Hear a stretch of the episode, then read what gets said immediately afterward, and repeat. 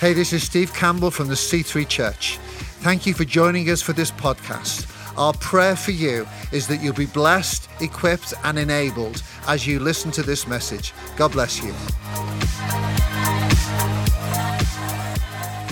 Welcome to everyone that's joining us online. I want to start today's message in the same way I've started all the messages that I've been doing during this pandemic. I want to pray a prayer, the same prayer that I pray daily. So join with me as I pray this God of all creation, the one who spoke the world into being and who is bringing all things to completion, we trust you.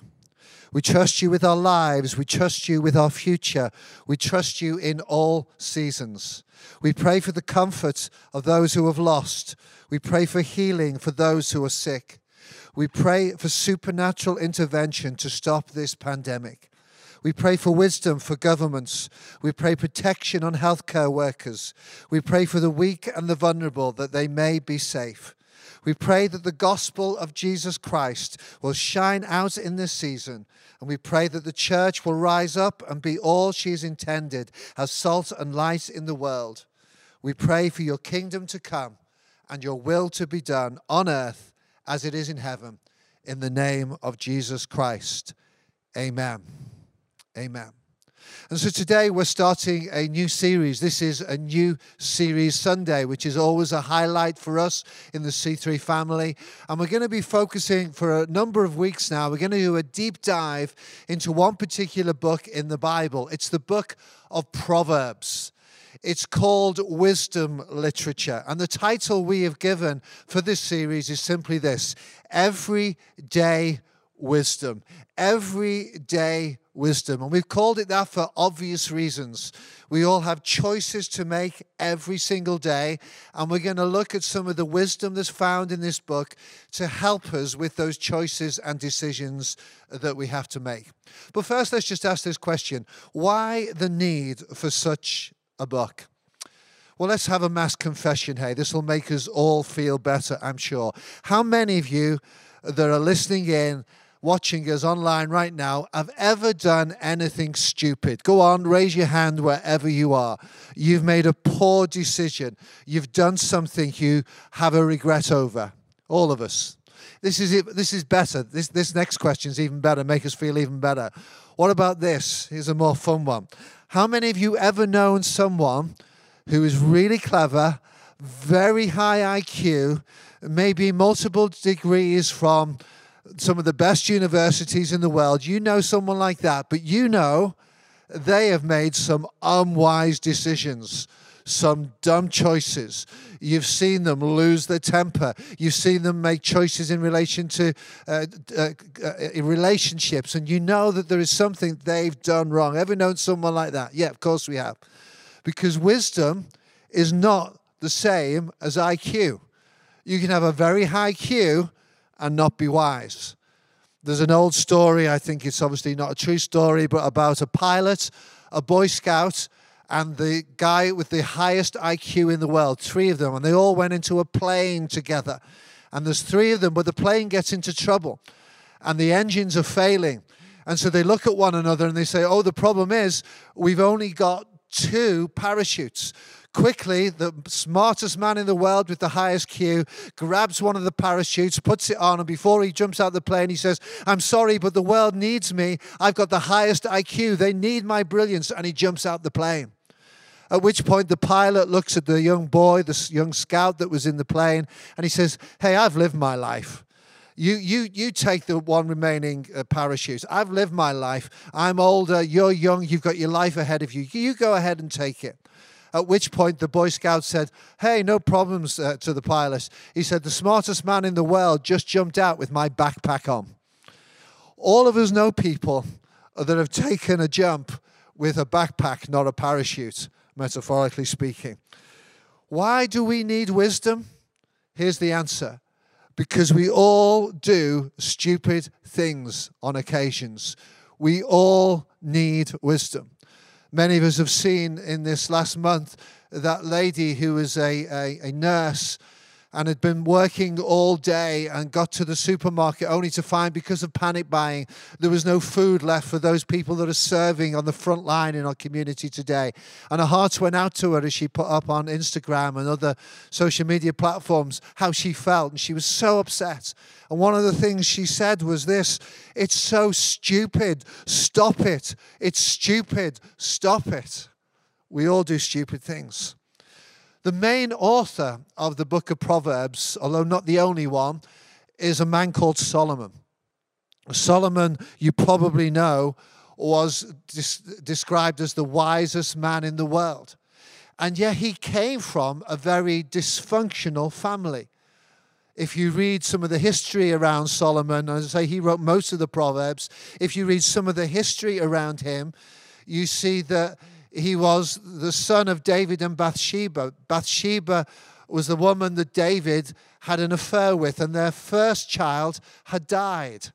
But the second child was Solomon, and, and David promised to Bathsheba that Solomon would be the next king. But if you read some of the family history of David and the family around them, this is what happened. It turned out that David had promised Bathsheba that Solomon was going to be king, but it became clear that another son Adonijah was destined for the throne. If it, if it was to become, if he was to become king, he needed to kill his half brother Solomon. So Solomon kills, kills Adonijah first. In a nutshell, this is the family history. Listen to this. David's first son is killed by his second son. The second son is killed by David's general, Joab, who David, with his dying breath, left instructions to be killed. The third son, Adonijah, is killed by David's son, Solomon. And you think your family is dysfunctional. This is like anything beyond EastEnders. But when Solomon does come to the throne, he asks God, God says to him, Ask for anything. And this is what he asks for wisdom. And God is pleased that he asks for wisdom, so he promises him all kinds of other honor and wealth that go with the wisdom gift. He knew, Solomon knew, he needed wisdom for ruling and reigning. If I can just say this to us if we're to live successful lives, and we need to define that sometimes. It's not just getting, it's living lives of wisdom. If we're to live successful lives, we need wisdom. And we must never be afraid to ask it. In the New Testament, for ask for it, to ask for it. In the New Testament, it says this He who lacks wisdom should ask God, who gives generously to all without finding fault. Now, here's the reality with Solomon. He did really well. He followed the ways of God in a number of areas. He judged the people with wisdom. We probably all know the story of the two prostitutes that came to him with a baby, both claiming it was their baby. And Solomon had the wisdom to say this Well, I don't know which one it belongs to, so I'm going to cut the baby in half and give you half each. To which the real mother, of course, responded and said, No, give it away. And Solomon, with his wisdom, solved the situation. And so he ruled with a, with a wisdom. And then we know he built the temple, he built the house of God although it did take him longer to build his own house than it did the temple of God. Nevertheless, he built a temple for God. And there's lots that he did well. It says this about him in 1 Kings 4 29 to 34 that he had great insight, and the breadth of his understanding was measureless as the sand of the seashore. And it goes on to talk about his incredible wisdom. But then there's this one verse which is sad and really is a warning to all of us. This is 1 Kings 3, verse 3. It says, Solomon showed his love for the Lord by walking according to the instructions given by his father David. And then this one word, except, except that he offered sacrifices and burned incense on the high places. Except. And if we could go into what that meant, those sacrifices, these were awful practices that other religions were involved in. And this is what it says accept. Wisdom helps us with our exceptions. Where are your accept areas right now? What are the areas that you are struggling with? Could it be with your finances? Could it be morally? Could it be with your choices of relationships? Could it be with the decisions that you make? And wisdom comes through all in the book of Proverbs to help us in those areas where we may have an accept. Today, I'm just doing an introduction to this. Other weeks, we're going to deep dive into some areas. Do you have a problem with money? Is that your accept area that you need to work on? Proverbs helps us with all of this. The exception for Solomon was that he married women who were from other countries because he desired them. He went, he went for what he wanted rather than the way of wisdom. And as a consequence, he ended up, it says this in 1 Kings 11, uh, verse 1 to 4, as Solomon grew old, so wisdom can leave us even in old age. His wives turns his heart after other gods, and his heart was not fully devoted to the Lord. Where are your exceptions? Wisdom can help you with this. So, where do we start? Where do we get wisdom? Well, it starts right at the beginning in the book of Proverbs with how we can gain wisdom. And this is how it can be done. It can be done. How can we gain wisdom? By this number one, the fear of the Lord is the beginning of knowledge, but fools despise wisdom and instruction. And later on again in Proverbs, it tells us the fear of the Lord is the beginning of wisdom. You say, well, what are we supposed to fear God? Yeah. He's almighty, He's all knowledgeable. He's the judge of the living and the dead. We should fear God. Now, that fear isn't a cowering, scared in the corner. Uh, this is a respect and an awe for a God who is almighty. And that's the beginning of wisdom. Don't live your life as though you are the end of your life, that you know all the answers, that you are the end of all things. No, there is one who is the beginning and the end, who should be feared, who even has the keys over death. Hey, fear is gripped our nation and the nations of the world in these last few weeks and months. Maybe we should have a holy, healthy fear that's a fear of God. God who's a God who judges, God who's a God who knows our beginnings and ends. This is what Jesus said. I tell you, my friends, do not be afraid of those who kill the body and after that can do no more. But I will show you whom you should fear. Fear him who, after killing of the body, has power to throw you into hell. Yes, I tell you, fear him. I'd say this to us, guys fear nothing else but God. Because he's the one who is in control and has the power over all things. Second question how can I understand this book of Proverbs? Well, a lot of Proverbs tell us how life works most of the time. There will be exceptions. They're not promises, they are general principles. And we live for the general principles rather than having to live for the exceptions, but there can be exceptions. Basically, and it's more than this, it's more complex than this. But in the Bible, there are laws, promises, and proverbs. The laws are the commands of what we're supposed to do. The promises are a guarantee they will happen and they'll stay true whatever happens in life. And the proverbs are those catchy kind of like a tweet in less than 140 characters, ways that, of, of way things generally work. Let me give you an example. Here is a law. Here is a, a law. Love the Lord your God with all your heart. That's Deuteronomy chapter 6. That's a law. Here's a promise, Romans 8. Nothing can separate us from the love of God. Nothing, not even death, can separate us. Are there exceptions to that? None. But here's a proverb He who tills the land will have plenty of bread. Put it in modern vernacular he who works hard will have much enough bread on their table. But you and I all know there are exceptions to that. We're living in a time of exception where people who are hardworking have lost their job and don't have enough bread on their table. But the general principle in life is if you work hard, you'll have plenty on your table. But there are exceptions. There are sometimes lazy slobs, if I may use that word, who win the lottery. It's an exception. There are general principles, and Proverbs are designed to force us to have to think about it and how it applies to life. Finish your outdoor work. This is Proverbs 24 27. Think about it. Finish your outdoor work and get your fields ready. After that, build your house. What does that mean? Think about it. In that kind of environment, building your house was a luxury because you needed food on your table every day. So he said, they were saying basically, don't go after luxuries first, do the necessities, and then the luxuries will follow. That's a great general principle to live by. Don't spend money that you don't have on things that you want, rather, be wise. They're there to help us think deeply. Of course, we have proverbs in our day as well. Look before you leap is a proverb.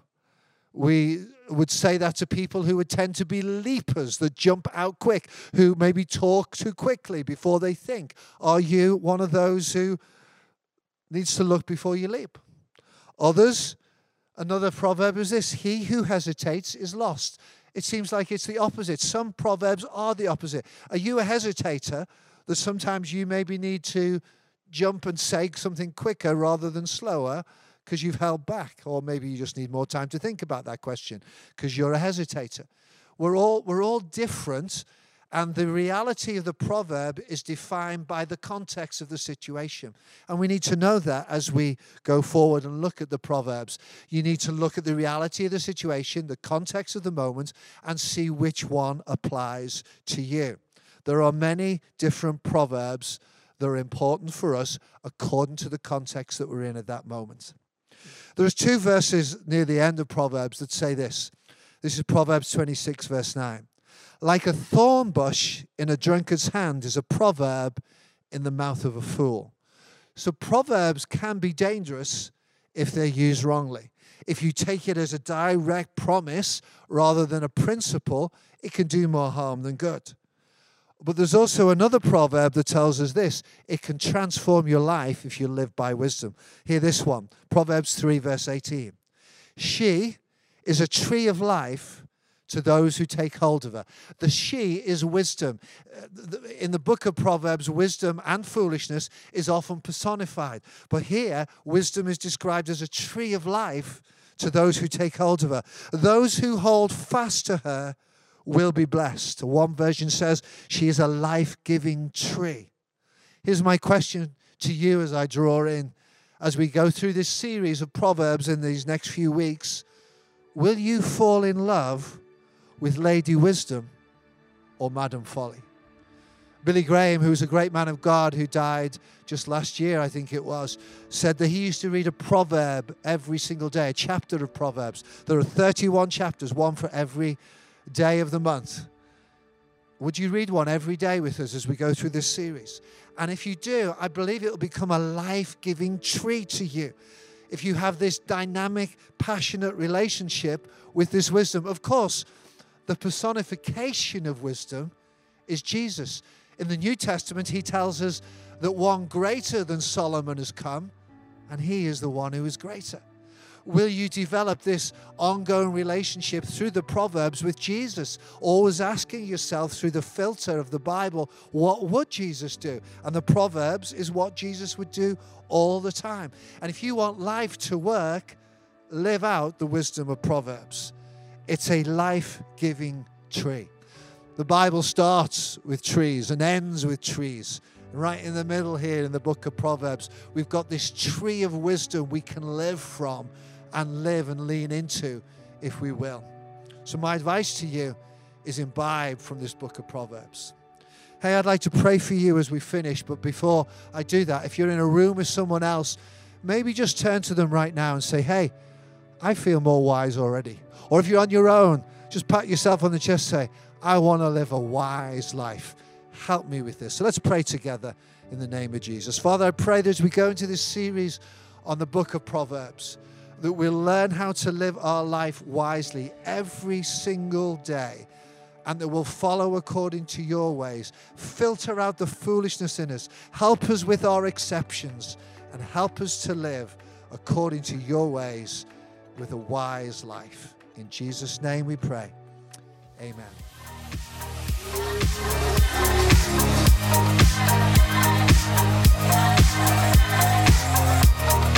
Thank you for listening to this podcast. We pray it's been a blessing to you. Why not share it with your friends and family through social media? If you're not on the regular podcast list, then why don't you subscribe? Thank you especially to those that give. If you want to give to this ministry, you can go to our website, thec3.uk slash giving and get involved. God bless you.